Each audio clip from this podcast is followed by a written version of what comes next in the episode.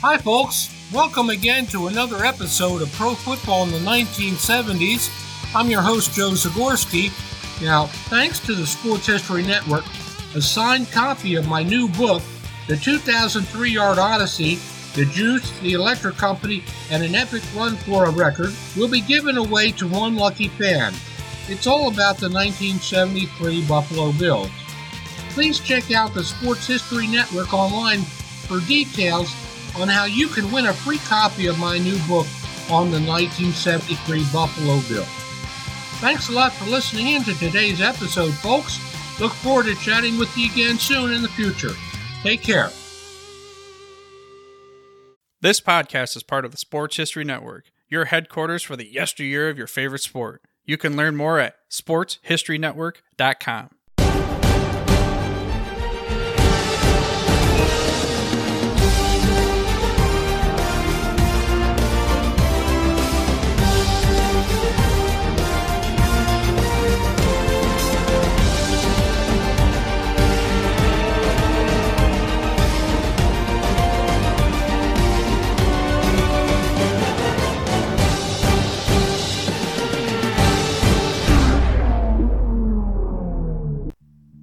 Hello, sports fans, and welcome back to this latest edition of the Historically Speaking Sports Podcast, where we discuss the best of sports from back in the day. I'm your host, Dana Augusta, and I'm grateful each and every one of you took time out of your busy day, whatever you may be doing, wherever you may be listening to us, to give us a quick listen. And just a reminder please don't forget to subscribe to the show wherever you hear us, whether it's on Apple Podcasts or whether it's on iTunes or whatever, or Spotify, wherever make sure you take time out to hit that subscribe button if you like what you hear. On today's show, we're going to take a look at the Major League Baseball postseason field and how each one of the teams that's in the in Major League Baseball playoffs stack up to the other in historical context. Some have histories that are very well documented and long, while others are actually being written as we watch them every night. Later on in the show, we're going to send a shout out to the very first Major League Baseball postseason. The year was 1969, and Major League Baseball had divided each league into two divisions and had a five game series to determine a pennant winner. The question was the playoffs the result of two seasons earlier when four teams were in contention for the pennant on the final weekend of the regular season?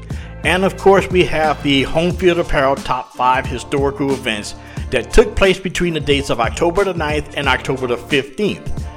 And that includes this week two pro debuts of two NBA icons, two very memorable World Series home runs, and perhaps the most infamous foul ball in the history of baseball.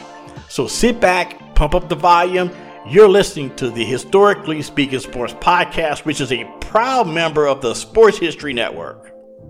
At the Sports History Network, we're all about the sports yesteryear, and so we're pleased to introduce you to Row One, an online memorabilia gallery and shop that brings sports history to life. The Row 1 gallery features over 5,200 gorgeously reproduced prints of team posters, game program covers, game tickets, and advertisements in baseball, pro and college football, pro and college basketball, and more. Any gallery item may be printed in a variety of sizes on wood, metal, canvas, acrylic, or poster paper. It's your choice. In the Row 1 shop, you can pick from thousands of unique items that feature retro and historical backgrounds dating back to 1876. We have everything from clothing to phone cases to mugs, even shower curtains.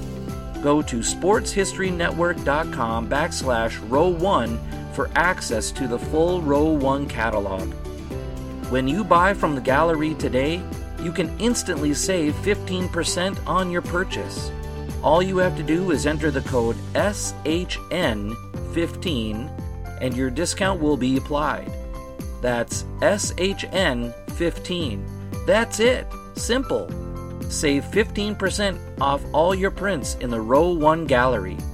Just go to sportshistorynetwork.com backslash row 1. And don't forget to check out all the podcasts on the Sports History Network. Soundtrack provided by Kevin MacLeod of filmmusic.io. Hello, sports fans, and welcome back to the show. I'm Dana Augusta, and you're listening to the Historically Speaking Sports Podcast, which is a proud member of the Sports History Network. And uh, if you like what you hear here, don't forget to hit that subscribe button. And also, you can check us out on Twitter at historicallysp2, or you could drop us a line or two at our email address, which is historically.speaking.sports at gmail.com. And uh, right now we're in our main event segment of the show, and right now we're going to take a look at the postseason field of Major League Baseball, but we're going to take a look at each team from a real quick historical perspective. You know, actually a quick overview of each team's postseason history, some more detailed than others, offering you a guide to your team's place in baseball history. So with that in mind, we're going to start in the American League. In the first matchup of the wild card round, the Cleveland Guardians, the artist formerly known as the Indians, knocked off the Tampa Bay Rays to advance to the American League divisional round of the playoffs. The Guardians, who are one of the charter members of the American League, which was established in 1901, have won only two world championships. The first in 1920, while their most recent came in 1948 when they defeated the Boston Braves. Since their last world championship, Cleveland have won the pennant three more times, yet failed to bring that elusive World Series championship back to Cleveland. Yet the three series that they that they were in, in each went seven games, and each were were very memorable in baseball history. Their losses in game in 1995 to Atlanta, 1997 to the Marlins, and most recently in 2016 to the Cubs are three of the most thrilling World Series in the last 30 years.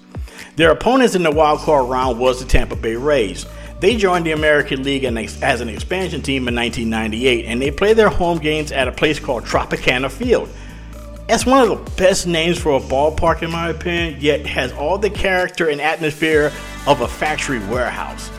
Yet the Rays have been one of the more consistent winners in the American League over the last dozen years. They have a pair of American League pennants, yet haven't managed to bring home a World Series championship to Central Florida. And the other wildcard matchup was the Toronto Blue Jays and the Seattle Mariners. Now, both teams were American League expansion teams in 1977. And when you think of the Toronto Blue Jays in the postseason, for most people, the first image that probably comes to mind is Joe Carter rounding the bases after his walk-off home run in the 1993 World Series against Philly. It was their second of back-to-back world titles, one year after beating the Atlanta Braves in the Fall Classic in 1992, becoming the first team based outside of the United States to win the World Series. The Blue Jays defeated the wild card was defeated in the wild card round by Seattle, who are making their first postseason appearance in 21 years. They're the only Major League Baseball team who have not appeared in the World Series. And yet their postseason is very limited, but not without some great moments. The one that really comes to mind is the 1995 divisional round against the New York Yankees. In Game 5, the game went into extra innings, and the Yankees held a one run lead heading into the bottom of the 11th inning in the Great Kingdome.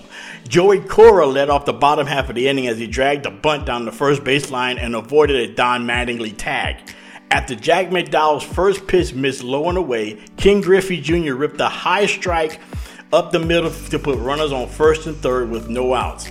Edgar Martinez now stepped up to the plate after watching a strike, then lined a double to the left field fence, scoring Cora and Griffey to send the Mariners to the American League Championship Series for the first time ever. Martinez's game-winning hit and aftermath remains the Mariners' most famous moment, known in the Great Northwest as simply the Edgar Double. The Mariners traveled deep into the heart of Texas and faced the Houston Astros, who were once who are once again in the American League postseason. They're the defending American League championships and played in three of the last five fall classics, including winning it all in, 19, in 2017. However, it will be forever tarnished by a sign stealing scandal that rocked baseball that following season. Yet the Astros still remain the only Major League Baseball team to win pennants in both leagues. The Astros, while members of the National League, won the 2005 pennant, yet were swept by the Chicago White Sox in the World Series. In the other divisional series, the Guardians will face the New York Yankees. When you talk baseball history, the discussion begins and ends with the most successful team in North American sports. The Yankees have won 27 World Championships more than any other team, and has been and it yet it's been 13 years since the Bronx Bombers have been to the Fall Classic, their second longest streak since the 15 seasons between 1981 when he lost to the Dodgers in 1995 when he defeated defending champion Atlanta Braves. Also, the decade of the 2010s is the first decade since the 19 teens that the Yankees failed to reach the World Series throughout an entire decade. The Yankees will be looking to get back to the Fall Classic, Fall Classic, a place where they've been more than any other team in Major League Baseball. Now, moving on to the National League, the Philadelphia Phillies, who started as the Philadelphia Quakers in 1883, advanced to the divisional round of the postseason and faced the Atlanta Braves. For most of the 20th century, the Fighting Phils have been one of the National League's least impressive teams.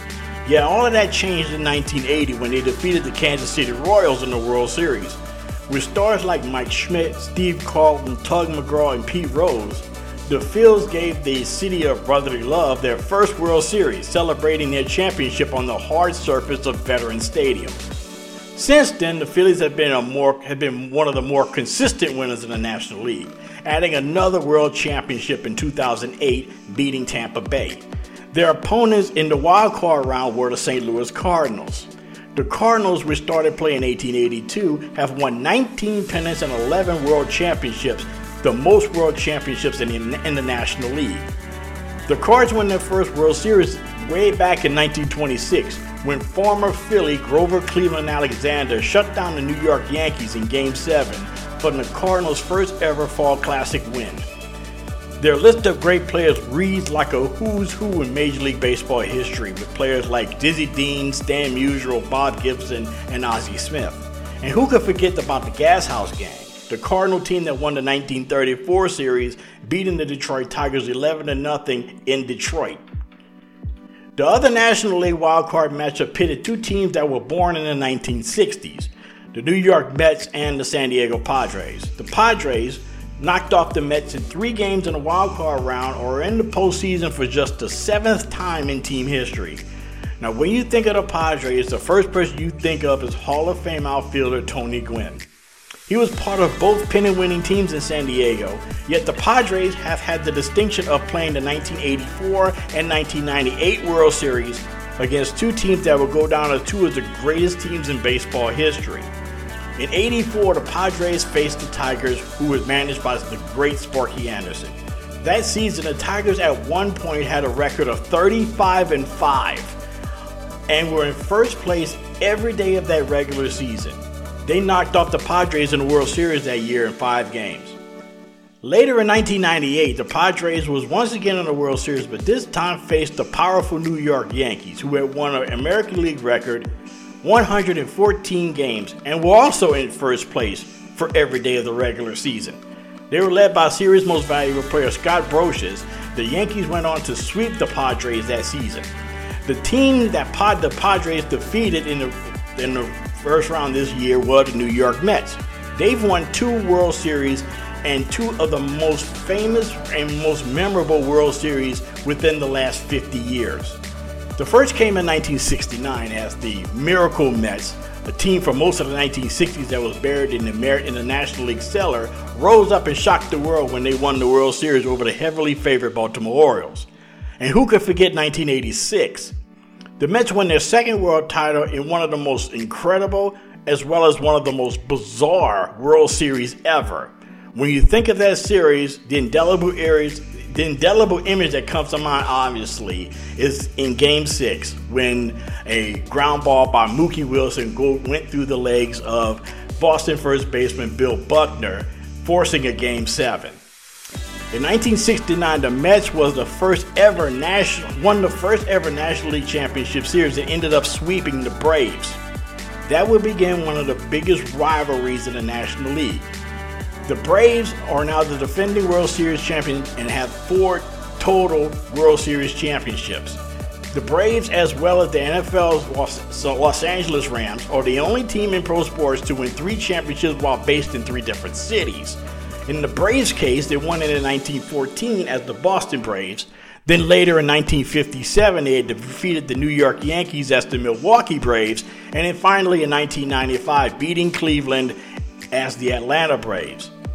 And since the Braves, since the Braves in the 1990s have been a model of have been a model of consistency. At one point, Atlanta won 14 consecutive National League East titles and are currently on a streak of five consecutive. Rounding out the National League postseason field is the Los Angeles Dodgers, the team, of course, that began in Brooklyn in 1890 as the Brooklyn Bridegrooms. The team went through many different names, such as the Brooklyn Tip Tops, the Superbas, the Robins, the Trolley Dodgers, and finally shortened to the Dodgers. As a team, the Dodgers have won the most National League pennants with 21, yet have won the series just seven times, including their first in 1955. The only one they ever won is the Brooklyn Dodgers. During their time in Brooklyn, they played in one of the most revered and well known ballparks in baseball history the Taj Mahal of the borough of Brooklyn, Ebbets Field, location in the section of the borough called Flatbush. After moving to the West Coast in 1958, the Dodgers' winning ways continued, claiming the 1959 World Series over White Sox. It would be the first of six series championships for the Dodgers while residing on the West Coast. One of those came in 1988 when LA upset the heavily favored Oakland A's thanks to a dramatic home run by a hobbled Kirk Gibson and the pitching of Orel Hershiser. Their last World Series came in the pandemic shortened 2020 season when the Dodgers defeated the Rays in six games in Arlington, claiming their seventh World Series championship. So far, it has been a very exciting postseason so far, as the Padres will face the Phillies in the National League Championship, while the Astros, at the time of this recording, are waiting for the winner between the Guardians and the Yankees. And that will do it here for this episode's main event. And coming up next, we'll have our home field apparel top five, which is the top five historical events that happened in the world of sports that are celebrating anniversaries this week. And this week was a very eventful one, including the debut of two NBA icons, two of the most memorable home runs in baseball history, and perhaps the most infamous foul ball in baseball history. So please don't go anywhere. We'll be right back. We here at the Sports History Network proudly partner with 26 podcasts, all revolving around the history of sports. But did you know that many of our hosts were sports history authors way before they started their shows? It's true. We've got Joe Ziemba, host of When Football Was Football, Joe Zagorski, host of Pro Football in the 1970s, Mark Morthier, host of Yesterday Sports, Tommy Phillips, host of Lombardi Memories, and Scott Adamson, co host of From the 55 Yard Line. All these authors have many books for you to choose from. To check them out, go to our website at sportshistorynetwork.com slash sportshistorybooks. Pick up your copy today.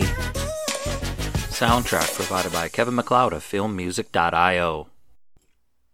Hello, welcome back to the Historically Speaking Sports podcast where we focus on the best of sports from back in the day. And just remind everyone out there, you could follow us on Twitter at historicallysp2 to get your daily dose of sports history. And in addition to that, you could also drop us a line or two at historically.speaking.sports at gmail.com. And right now it's time for the Home Field Apparel Top 5. Home Field Apparel is the sponsor of our episodic top five, where we count down the five biggest historic moments in the world of sports history that are celebrating anniversaries. And it's brought, being brought to you by Home Field Apparel. The college football season right now is in full swing thanks to the great game the a couple days ago between Tennessee and Alabama. So the best way to show off your school spirit when you attend your team's games is to wear a shirt or hoodie from Home Field Apparel. They have a wide range of styles for your college for favorite college football team with what I call old school logos.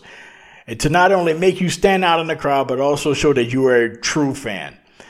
They have shirts that represent close to 200 schools and adding more schools and more styles every day.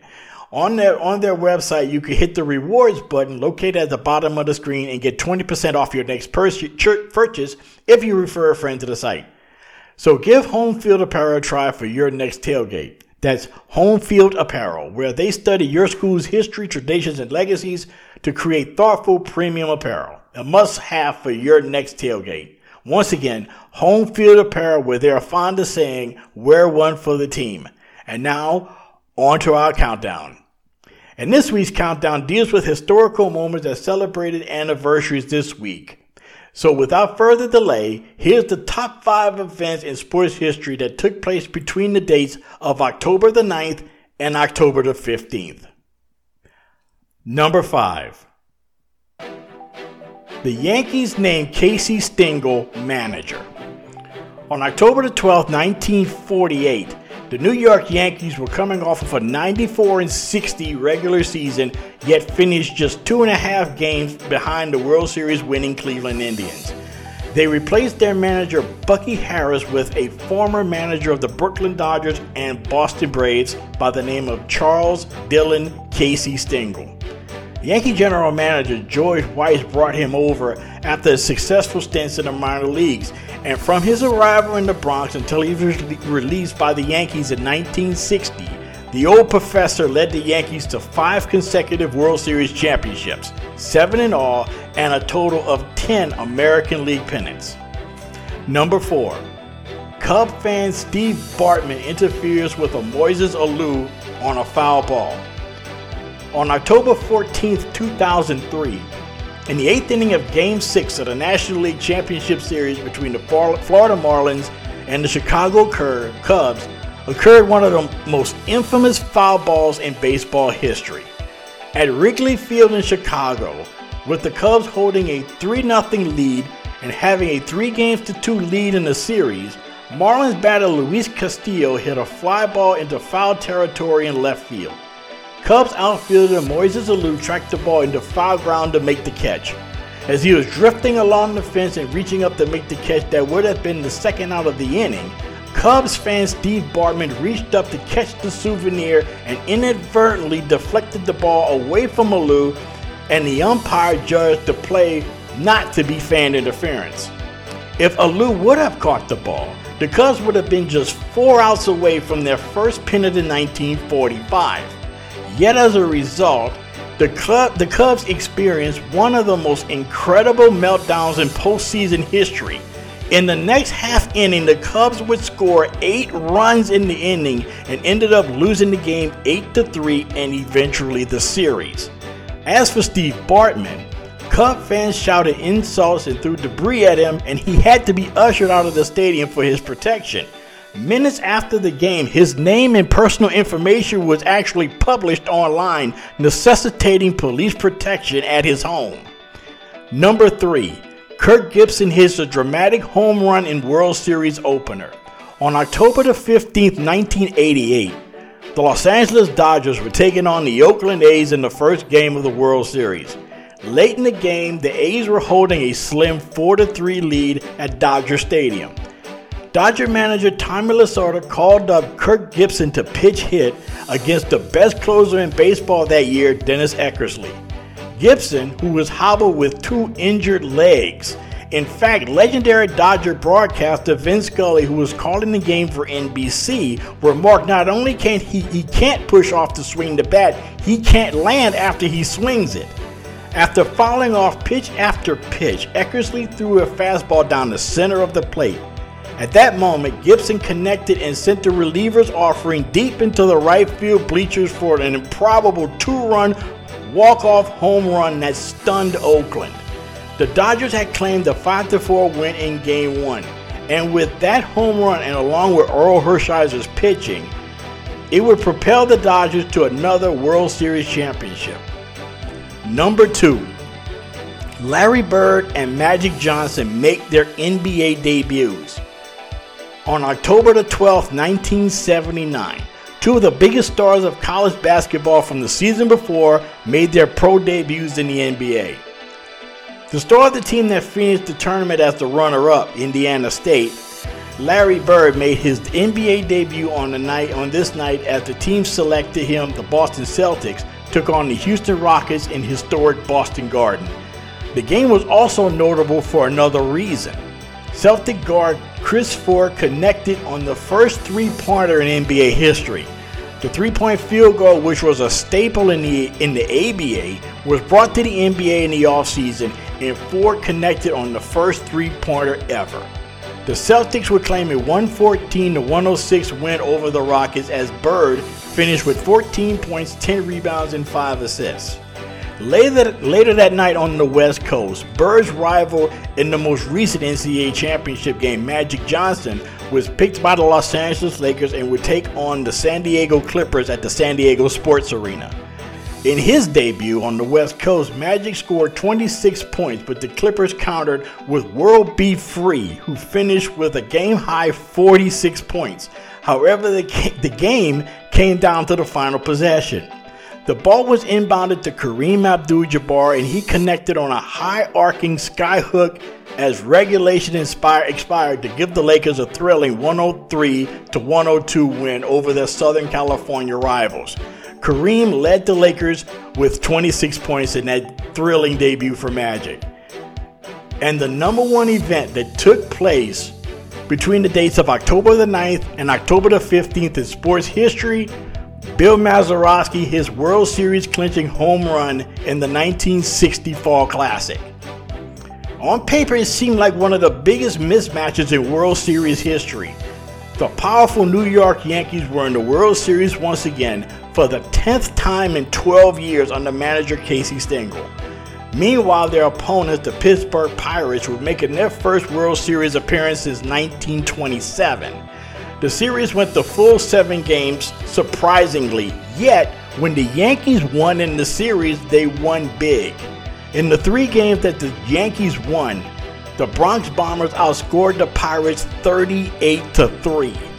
While the Yankee roster was filled with names of baseball lore such as Mickey Mantle, Whitey Ford, and Yogi Berra, the Pirates had great players in their own right, such as pitchers Roy Face, Vern Law, and Harvey Haddix. While at the plate, Pittsburgh was led by a second baseman, Bill Mazeroski, and a young outfielder named Roberto Clemente. The series went the full seven games and it came down to the final inning at historic Forbes Field in Pittsburgh. Pittsburgh scored five runs in the bottom of the eighth to take a 9-7 lead heading into the top of the ninth. But with the Yankees, but the Yankees would tie the game 9-9 when Gil McDougald and Bobby Richardson both scored on singles. With the game tied 9 to 9 in the bottom of the ninth inning, Ralph Terry faced Bill Mazeroski. The Pirates' second base baseman blasted the very first Terry pitch deep into left field over the head of Yogi Berra and over the left field wall at Forbes Field to give the Pirates their first World Series championship since 1925. Mazeroski's shot was the first time that the World Series had ever ended on a home run. And that would do it for this edition of the Home Field Apparel Top 5. And coming up next, we're going to take a trip back to the very first Major League Baseball postseason in our shoutout segment. So don't go anywhere. Hey there, football fans. This is Ross, the host of the Pigskin Tales podcast. I just need a few moments of your time to talk about the host of the Pigskin Dispatch podcast, Darren Hayes. He's expanded the Pigpen to search out information on the history of all team sports. It's a quest to find out about the competitors, teams, and places chronicled throughout athletic history through the uniforms and gear the participants used and wore. And he is taking you, the listener, with him on this educational journey to preserve sports history on the Sports Jersey Dispatch, found here on the Sports History Network.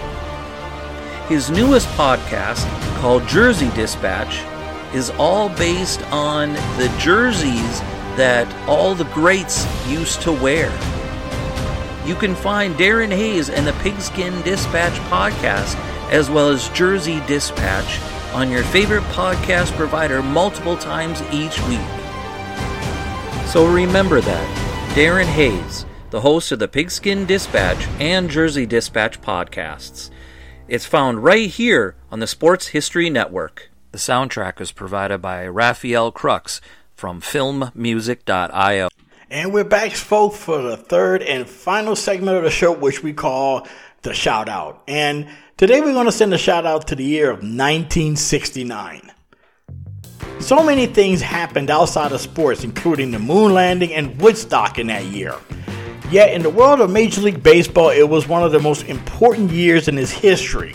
For one, that year marked the 100th anniversary of professional baseball. Also in 1969, it marked the third time in the decade that baseball would be adding expansion teams. Both in the American League and the National League, two teams were adding to the standings. In the American League, baseball returned to Kansas City.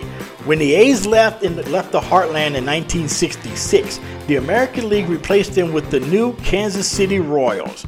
Meanwhile, the city of Seattle got the newly formed Seattle Pilots. However, the Pilots will only last one season in the Great Northwest and would move on to replace the Braves in Milwaukee and become the Brewers a year later.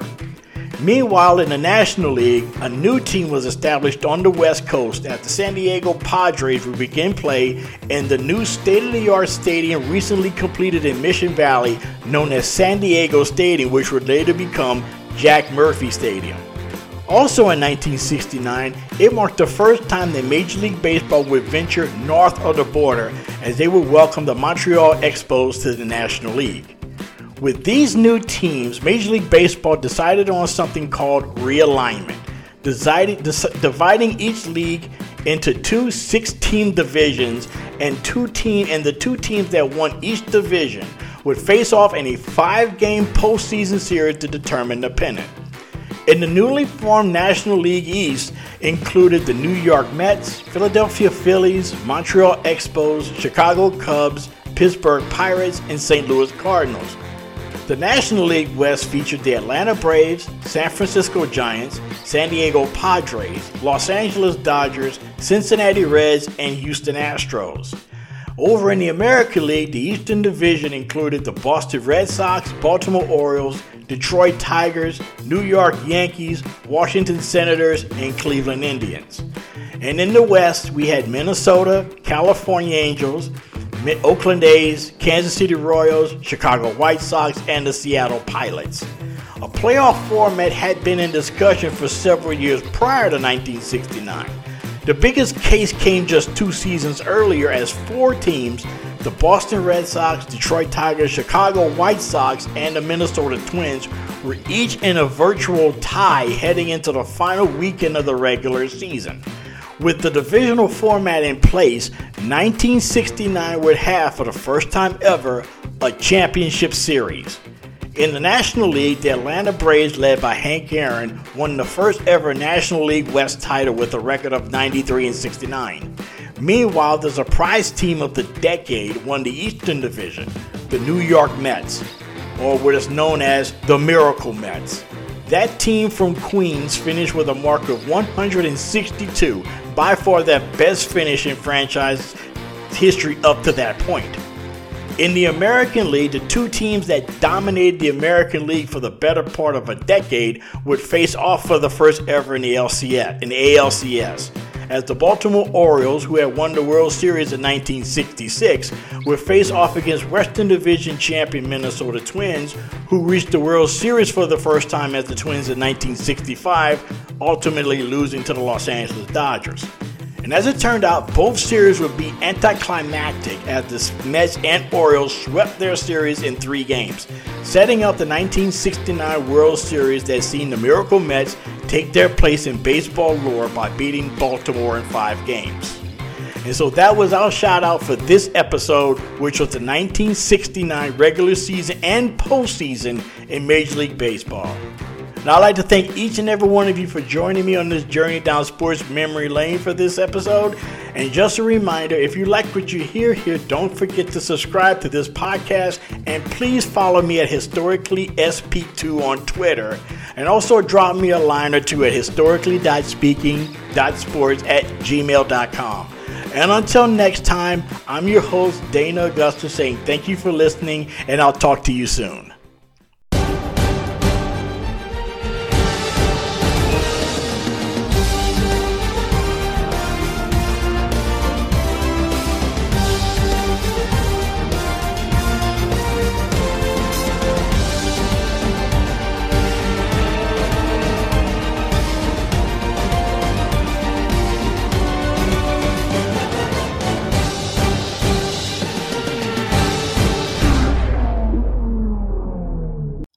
Sports history fan.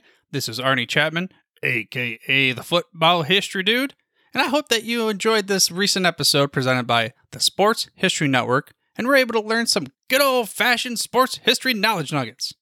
I started the Sports History Network back in 2020 with the mission to help podcasters find a community of like minded sports history nerds, as well as helping aspiring podcasters to start their own shows.